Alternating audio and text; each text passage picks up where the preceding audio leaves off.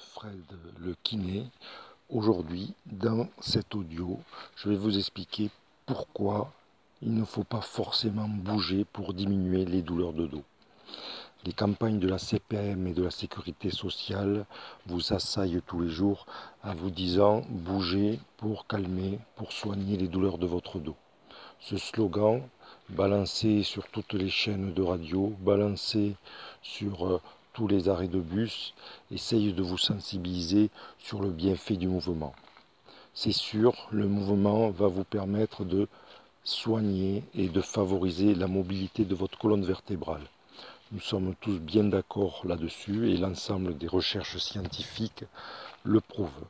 Mais je voudrais ajouter un petit bémol à ce slogan qui peut vous entraîner vers des aggravations de la douleur. Alors oui, bouger c'est possible, mais il faut mettre en place certaines conditions pour ne pas tomber sur des lombalgies chroniques. Alors quand on parle de mouvement, on parle à des gens qui ont déjà mal au dos.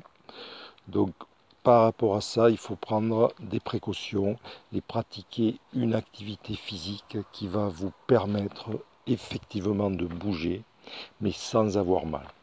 Donc toutes les activités physiques qui vont être sensible à votre douleur, vous devez les supprimer et ne conserver uniquement que les activités physiques sans douleur.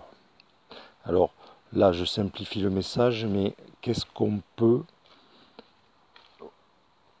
on va dire, qu'est-ce qu'on peut euh, admettre comme douleur? Donc la douleur violente est totalement à exclure.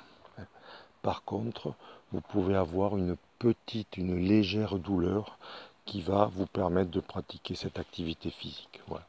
Le sans douleur 100%, je ne suis pas pour.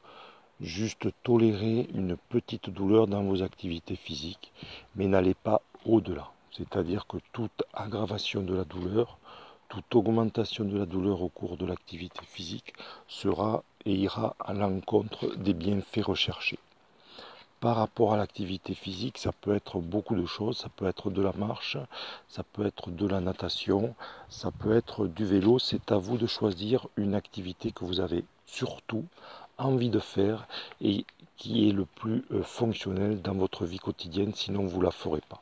Donc ça peut très bien être euh, descendre un arrêt de bus avant votre travail et continuer à pied pour parcourir euh, un certain périmètre de marche à pied, ça peut être prendre régulièrement euh, les escaliers euh, sur votre lieu de travail par exemple, ou ça peut être de vous bloquer euh, toutes les semaines deux créneaux pour aller nager à la piscine. Petite explication par ces bienfaits de l'activité physique. Première chose, en fait, quand vous allez chez le kiné, qu'est-ce qu'il fait? Il va redonner de la mobilité à votre colonne vertébrale.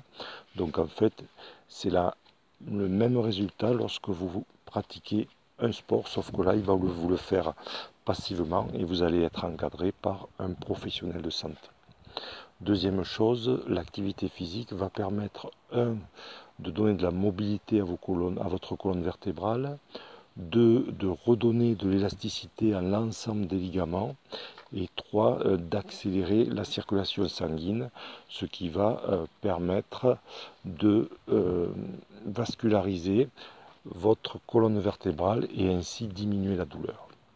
Alors pratiquer l'activité physique, oui, mais à certaines conditions, encore une fois, tolérer une légère douleur, mais n'allez surtout pas sur une douleur intense, sinon vous irez à l'encontre des bienfaits de l'activité physique.